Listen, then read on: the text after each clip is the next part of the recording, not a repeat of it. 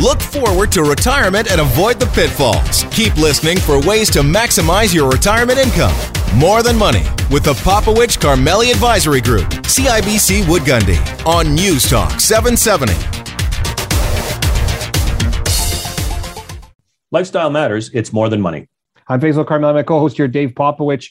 I'm excited. I'm pumped. Finally, we get to do this on the 11th of September, live More Than Money show. Yep.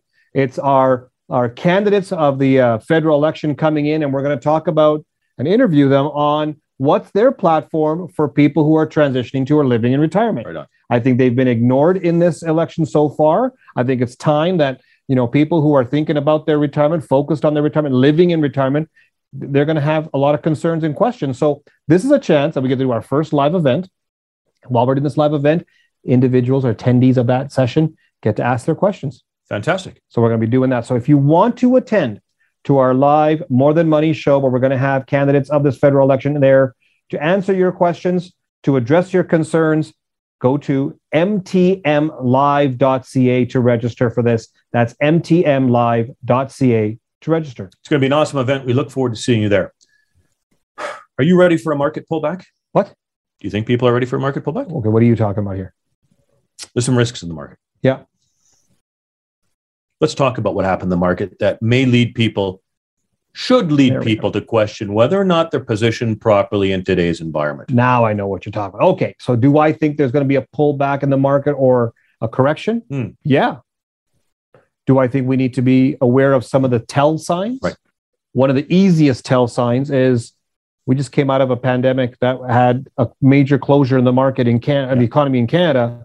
And now we're opening, and we're opened up more now than we were last year. Yet we have a GDP number, gross domestic product number, that's negative in the last reading. Yep, in Q2. So wait a second here, because the experts said we were going to get 2.5%. That was the expectation. Yeah.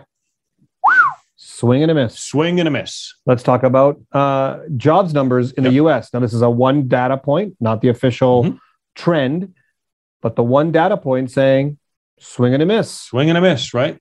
Right, we're seeing earnings not growing as fast as they were last quarter, quarter over quarter. Yeah, so they're growing. Maybe we've hit peak earnings growth, right? Maybe. We're now hearing about potential peak stimulus. Mm-hmm. Now, people are hearing the word stimulus. We're talking about checks in people's hands so they can spend immediately. Right. We're seeing a decline of that as people get there, go back to work. Yep. We're going to see a decline of that stimulus check, the EI. The other types of benefit programs out there as we get through this.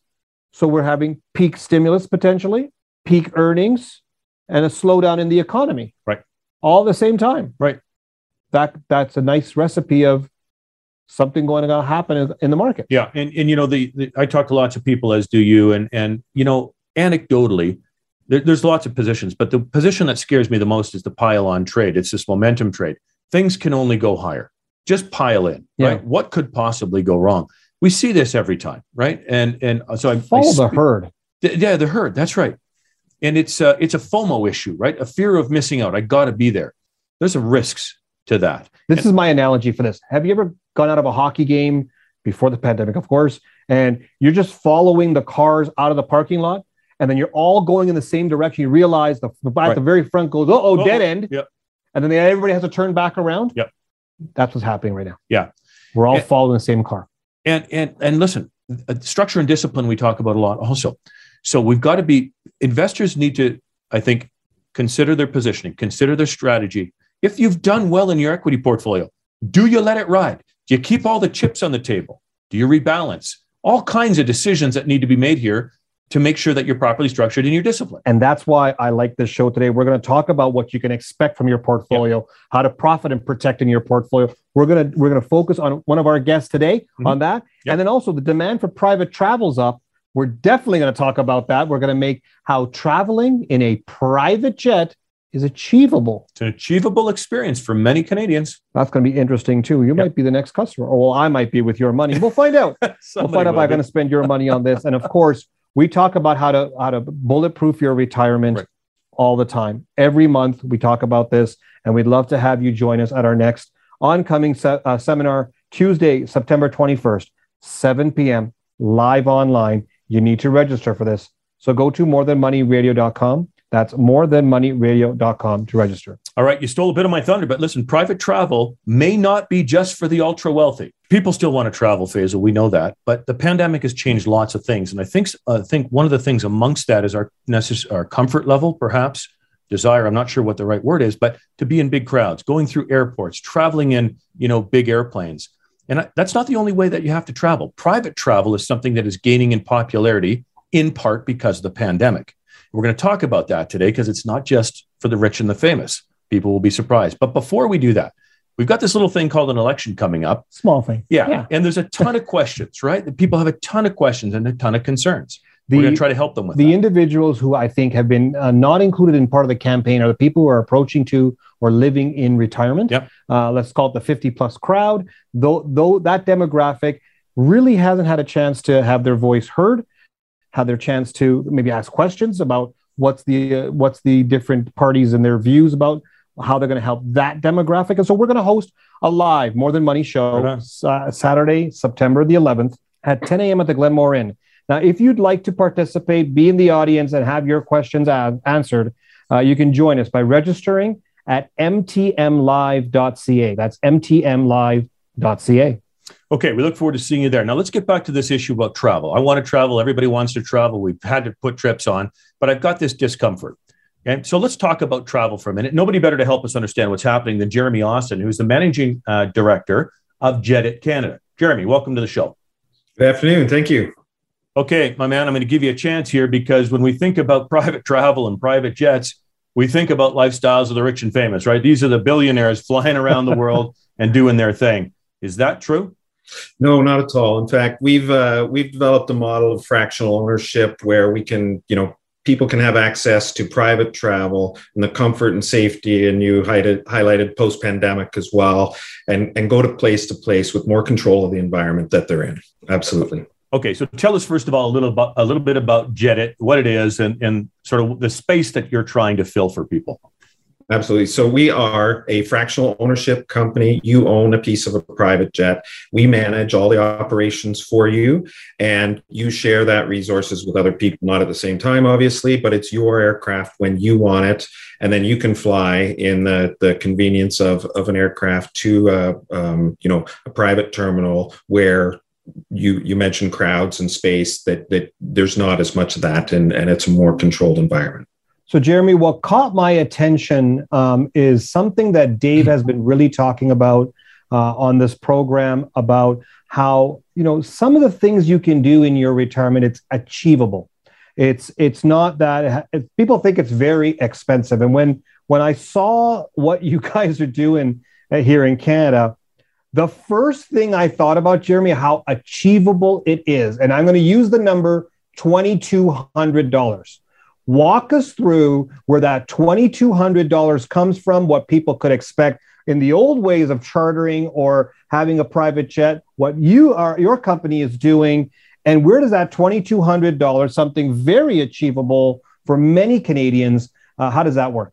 Absolutely. So it's $2,200 an hour Canadian, and that's for an occupied hour in the aircraft. So only the time that you're flying in the aircraft. Compare that with charter, where charter, you may have to reposition an aircraft from point to point to get it to you, to take you on that trip. You have to pay for that whole loop. With us, it's $2,200 an hour while you're on the airplane. So as an example, if you're going from, Calgary to Winnipeg or Calgary to Vancouver, we bring the airplane to you in Calgary and then take you to your destination. You're only paying for that time on there. And if you've got four people on the airplane, let's say, $2,200 an hour for a flight down to Vancouver, right? You divide that by head count. It's a pretty economical way to travel. Wow. That's an achievable experience, right? It might be a little bit more or less, I don't know, right, than a commercial airliner, but you get the benefit of you traveling with the people you want. Jeremy, that's a good question. Maybe you could walk us through what that experience would be from somebody who's booked a ticket from the time that they get to the airport, where do they go, board it, and then to their destination. Because I truly believe there's a lot of people that are going to be very nervous about traveling, and therefore they're going to be deferring some of these amazing experiences that they wanted to have for fear that you know, they're going to be around crowds and so on and so forth. So maybe just walk us through what an experience would be. Sure. So right from the start, you reach out to our 24/7 concierge and tell them where you want to go and when and with whom.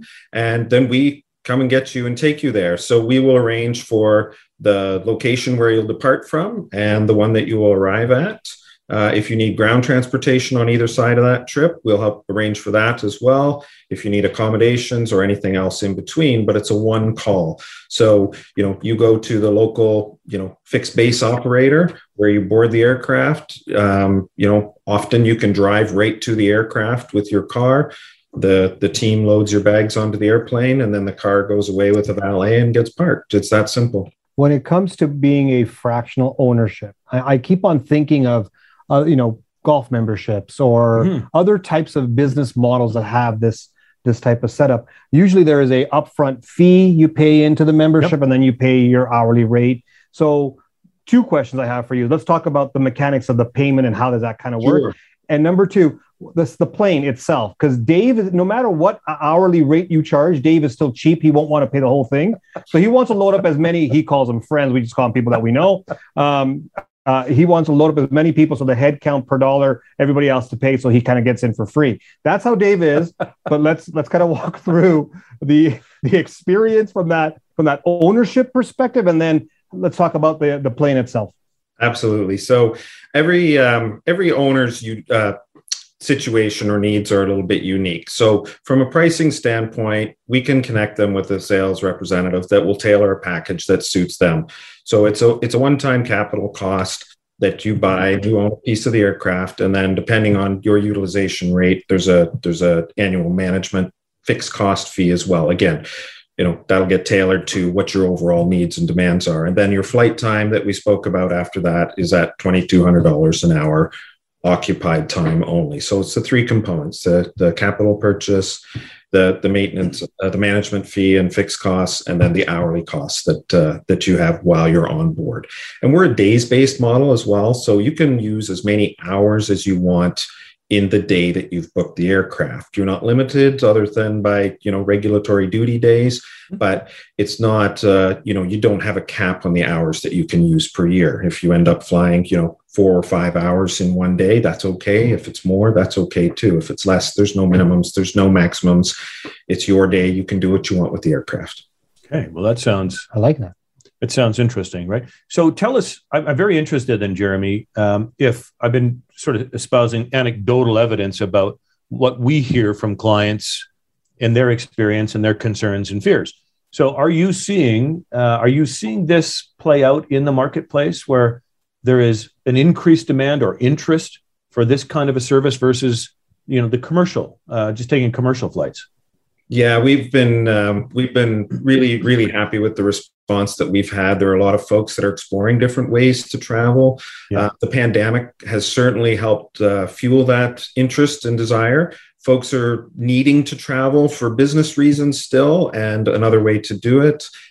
Personal reasons, I think there's pent-up demand, and people want to go places and see their loved ones. And you know, everybody has their own reasons to do it. But certainly, this has helped peak that demand. On top of that, with our model, you know, it's affordable, and we're breaking down barriers to entry. You know, we're doing a new thing here, and it's being very well received. Jeremy, let's talk about the plane and how, what is it, the capacity, and all the bells and whistles within the plane, and how far can this plane go? Like, can we travel anywhere in the world? Can you travel? It's a light jet. You can go, I would say you call it a North American aircraft, that you can travel from where you guys are to, you know, Arizona, Southern California is within reach, from Eastern Canada, Toronto, down to South Florida as well. You know, typically 6 passengers or up to 6 passengers in the back, and you know, that sort of Southern US destination would be a nonstop flight that you could do. You know, occasionally if you want to do longer flights, you could, you know, do a stop along the way. We have a sister company over in Europe called Jet Club. And so if you're in Europe, you can use the Jet Club aircraft as well to move around within Europe. Jeremy, can you get East Coast to Europe? Is it can it go transatlantic in that respect? This aircraft's not designed for that. You know, from a ferry purpose standpoint, to get it over there, you could do it, but that's not the main mission of this aircraft. Gotcha. Think about all our snowbirds in Canada. Oh yeah. And think about how many people do we know, either clients or listeners and viewers of the show, that have a property down south, Arizona, California, and they zip in and out. They go there, they spend a couple of weeks. One of the spouses stays there, the other one comes back. People rush during tax time to get back and get their taxes organized, and then get out of Dodge because of the snowfall. Like, so convenient. Yeah. Yeah, no, absolutely. This is a really cool idea. Yeah. I think this falls into that idea of achievable experience, but we're trying to really sort of bring together ideas, right? Maybe it's not for everybody, but it is achievable for many, many Canadians. Jeremy, I have Dave Popowich's credit card number on my phone right here. So I will be talking to your sales reps so we can book something, because it's better than $2,200 an hour when it's your money, not mine. Exactly. So this is perfect. It's like almost free when you spend my money. Hey? You know, Jeremy, I want to thank you for joining us today. We will follow up. We want to get more information and learn about the services that your company offers. And if anybody's interested, how do they get in touch with you? They can go to gojetit.ca, and one of our representatives will be happy to follow up with them. Great. Jeremy, thank you very much for joining us today. Thank you for having me. All right. We've had Jeremy Austin, Managing Director of Jet It Canada, on. Market's going to crash. Should people be prepared? Are they prepared? Is their strategy the right strategy? This is a big topic, Dave. Yeah, there's a lot of people out there that have made some good money in the markets over the last couple of years, and the turnaround. What's interesting is how people are still focused, A, on the short term, B, on the market itself. On a market. Right? So when you have long-term success as a portfolio manager, you need to kind of understand what the portfolio manager thinks, understands, what they're looking for, and what they're looking for. Right. And so our job is not only to talk about what we do, but what other successful portfolio managers around the world are doing. Yep. And we've had a great partnership with EdgePoint Investment Group. We've had a great partnership in regards to how their philosophy, approach, and strategy works for their investors. Right. It works. The question is how. Right. And so let's bring our reoccurring guest on the show and talking about this. Absolutely. We're welcoming back Ty Bissett, as a portfolio manager and the founding partner at EdgePoint Investment Group. Ty, thanks for taking some time with us, man. It's good to see you again. Dave and Faisal, thanks very much for having me today. It's great to be with you. Well, let's maybe talk a little bit about this market, Ty. We're getting a lot of questions from people about, well, from two sides. It's kind of, hey, you know, everything's just going straight up. It just keeps going, right? Load up on risk, keep going. What could possibly go wrong? That's one side. And the other side is, oh my gosh, this thing is peak and ready. You know, it's ready to crash. So maybe just give us a sense. We'll start the conversation on where you guys sit, where you're positioning right now. Sure, absolutely. Happy to. You know, I've been doing this for about 25 years, managing money professionally for about that period of time. And during that period of time, I could honestly say that I've rarely seen an opportunity for the average investor out there to do as poorly over the next decade as I do right now. And the reason I say that has to do with entry price. If you look at the entry price of the stock market or the entry price of the fixed income market, and I'm talking about general stock market levels and general fixed income levels now, they've rarely been this high. And in fact, if you go back over the last 120 years, and you think about running an average portfolio with maybe 60% equities in it and 40% fixed income, in the last 120 years, there have been 6 periods of time that have lasted about a decade each, where the average return of a 60 equities, 40 fixed income portfolio have delivered zero over that decade. 6 periods of time where you've gotten zero. And all 6 periods of time started with high entry prices, high valuations to enter, either on the fixed income side or the equity side in that portfolio. And what's interesting today is if you look at the equity valuations from an entry price perspective or the fixed income valuations, they're both very high at the same time. And if you look at the previous 6 periods in the last 120 years, either one or the other of those valuations were high, but not both. And now you're looking at high valuations on both sides. So I think you have to tread very carefully. Ty and Dave, when you were talking about that, Ty, what struck my mind is, let's assume that this is one of those periods that the next 10 years, we'll have to accept a lower than average rate of return. Let's assume that that's what the market's 60% equities, 40% fixed income. The next 10 years are the most crucial from a demographic perspective. Mm-hmm. When you look at the amount of people that are going to be turning into the retirement phase of their life that are now dependent on the rate of return to reach their income goals in retirement, this is a crucial time in their lives. Right. So they've been accustomed to the last 10 years getting fairly good rates of return. They will expect that going forward. If what Ty is saying comes out to be true and they're going to be very low rates of return, that could decimate their retirement, not in the first 10 years, but the next 10 years after that and the 10 years after that. So this is a very crucial period in time. Yep.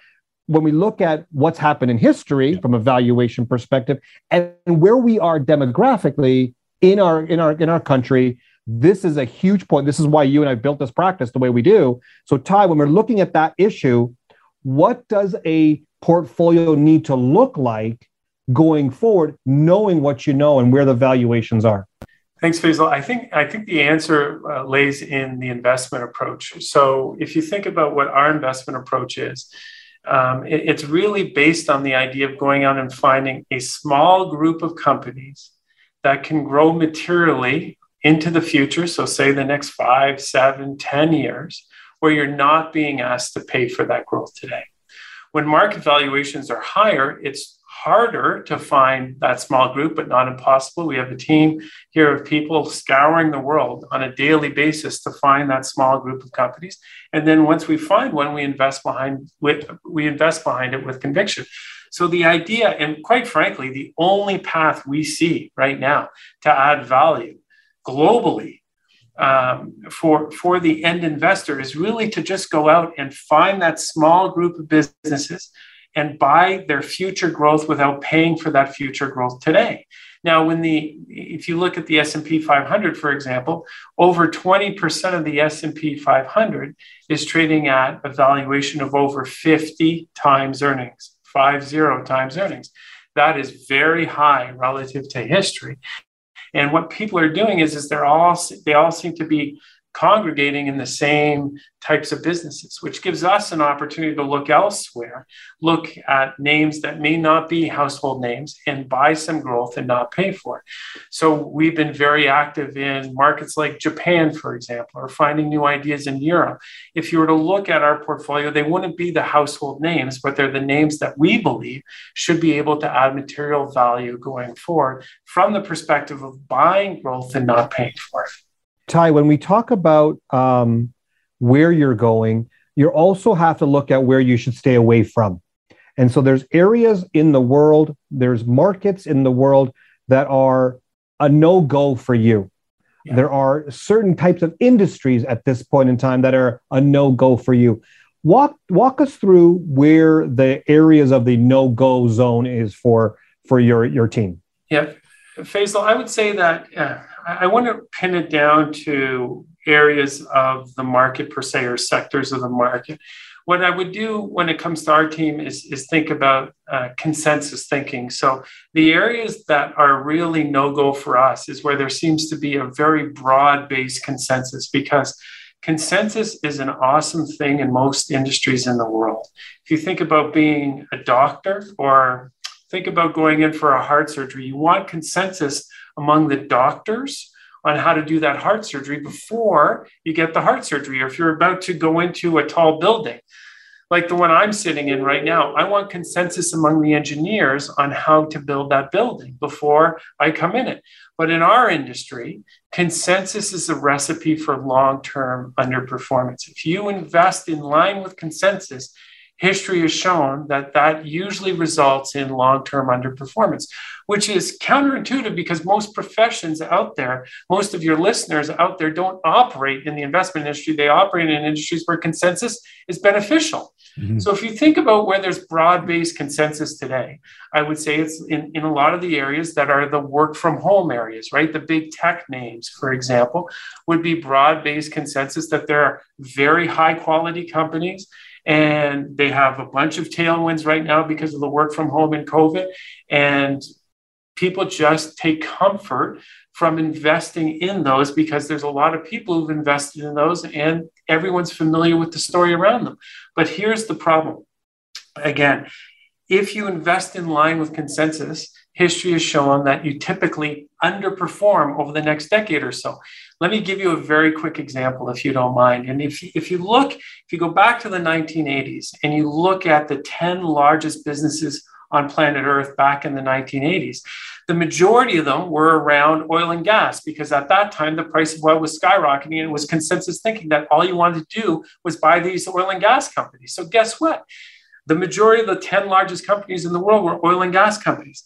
That didn't work out so well. You fast forward 10 years and it wasn't oil and gas companies anymore. It was now the Japanese, because in the late 1980s, it was all about Japan and the idea that Japan was going to take over the rest of the world. So everyone plowed into that at the end, making the Japanese the 10 largest businesses in the world, or Japanese companies. I'm going to say 8 out of the 10 largest businesses in the world during that period of time.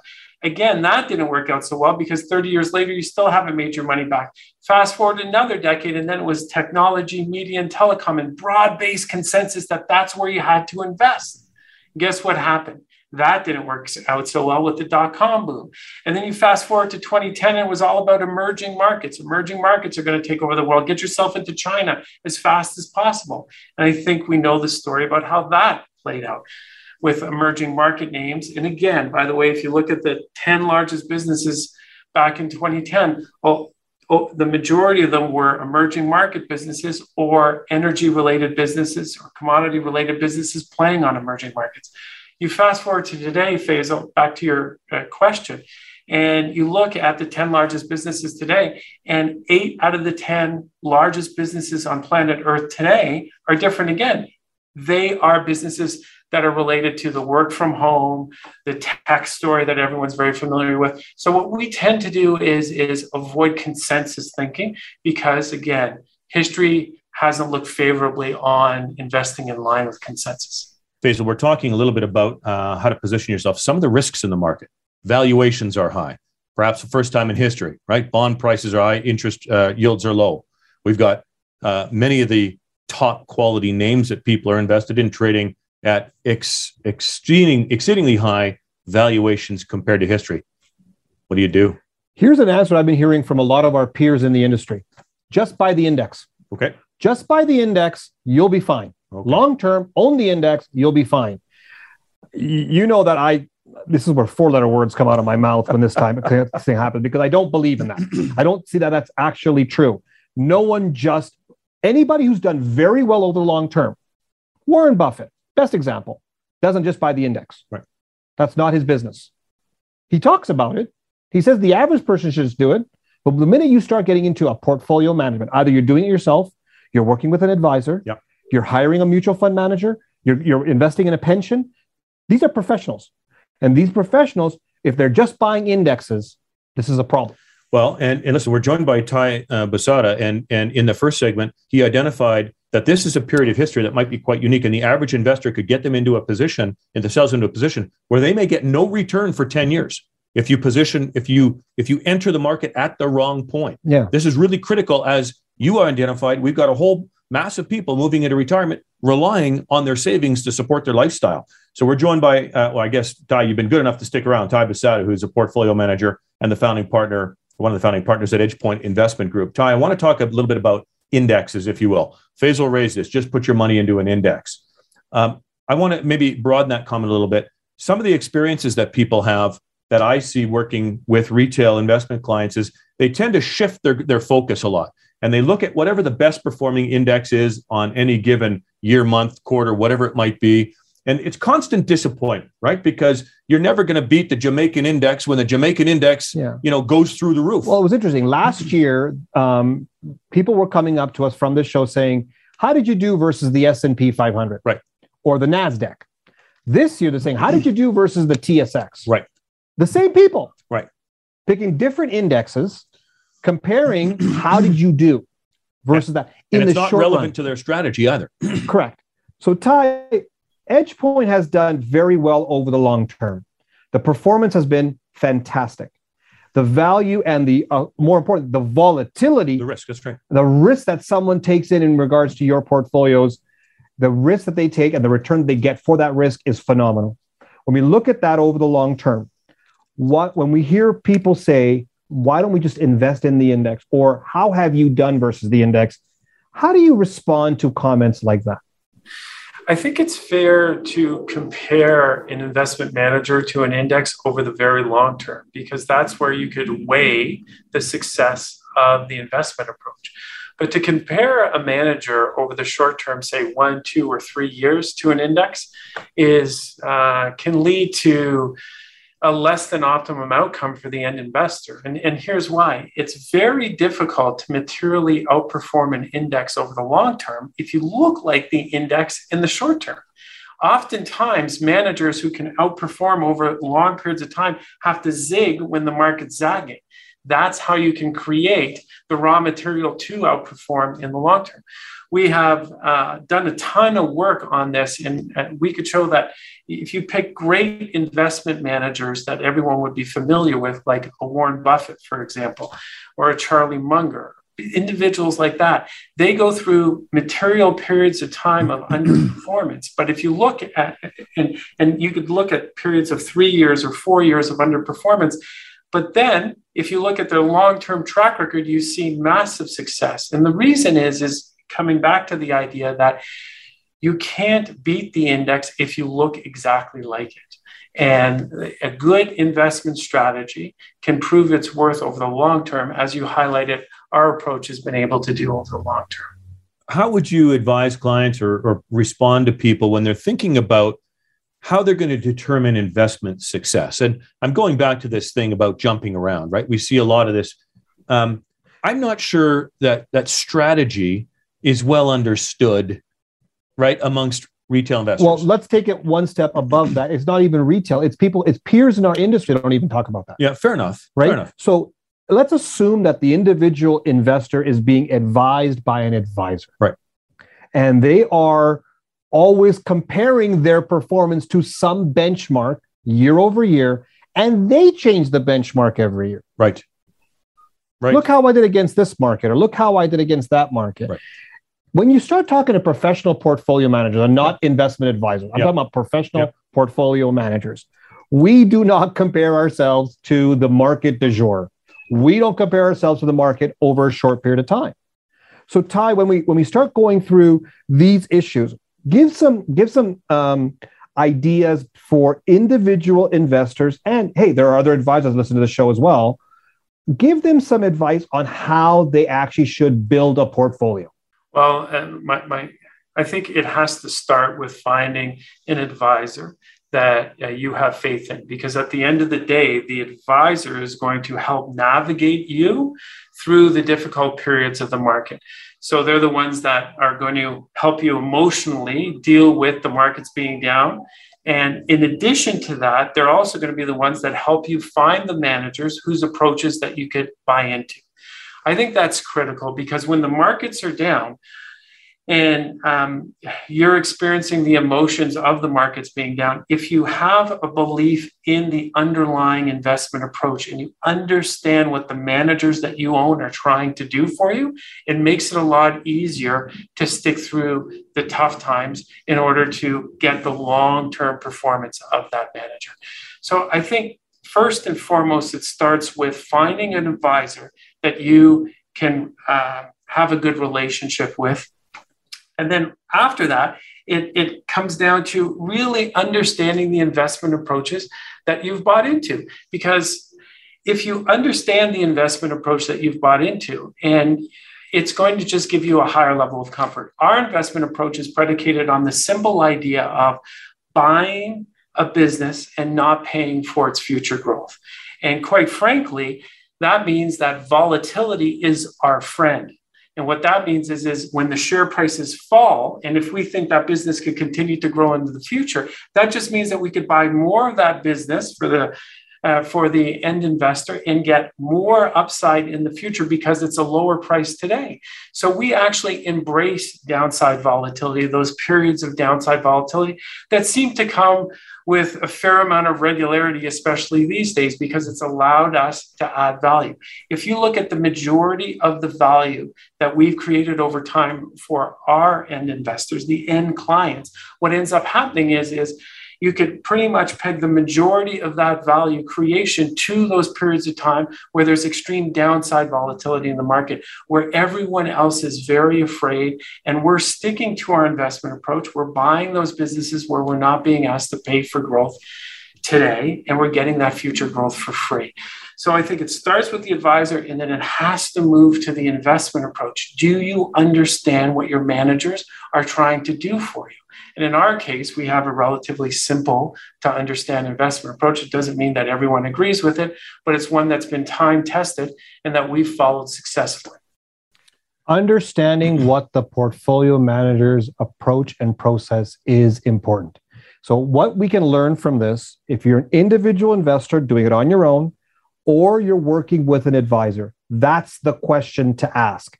What's the process? If that advisor provides you with a fund, an ETF, a mutual fund, a pool, whatever it may be, ask your advisor, what's the process that that manager goes through? If they don't understand it, they can't articulate it, that's a question about the advisor, not the portfolio manager. Well, in individual positions, there better be. I'm going to use two words that we use often because Ty is talking about structure and discipline. Absolutely. Structure and discipline through time, okay, is what will get you those results. And we have to talk about structure and discipline in our upcoming seminar. We're going to show you how to bulletproof your retirement using structure and discipline on Tuesday, September 21st, 7 p.m. live online. You need to register for this. So go to morethanmoneyradio.com. That's morethanmoneyradio.com to register. Ty, I want to thank you very much for your time and your effort. And I love the way you put that story together. I hope that resonates with people and it helps them create a comfort in seeking out the information they need, right, to feel comfortable that their investment managers and the portfolio is doing what it's supposed to do. Dave and Faisal, thanks very much for having me today. We'll be joined by Ty Bissett, who is the portfolio manager, and he's also a founding partner at EdgePoint Investment Group. All right, well, thank you for joining us for another edition of More Than Money on CHQR 770. On behalf of myself, Dave, and my partner Faisal, we look forward to chatting with you next week. David Popowich and Faisal Karmali are portfolio managers and investment advisors with CIBC Wood Gundy in Calgary. The views of David Popowich and Faisal Karmali do not necessarily reflect those of CIBC World Markets Inc. Clients are advised to seek advice regarding their particular circumstances from their personal tax and legal advisors. If you are currently a CIBC Wood Gundy client, please contact your investment advisor. CIBC Wood Gundy is a division of CIBC World Markets Inc., a subsidiary of CIBC and a member of the Canadian Investor Protection Fund and Investment Industry Regulatory Organization of Canada. David Popowich and Faisal Karmali are portfolio managers and investment advisors with CIBC Wood Gundy in Calgary. The views of David Popowich and Faisal Karmali do not necessarily reflect those of CIBC World Markets Inc. Clients are advised to seek advice regarding their particular circumstances from their personal tax and legal advisors. If you are currently a CIBC Wood Gundy client, please contact your investment advisor. CIBC Wood Gundy is a division of CIBC World Markets Inc., a subsidiary of CIBC and a member of the Canadian Investor Protection Fund and Investment Industry Regulatory Organization of Canada.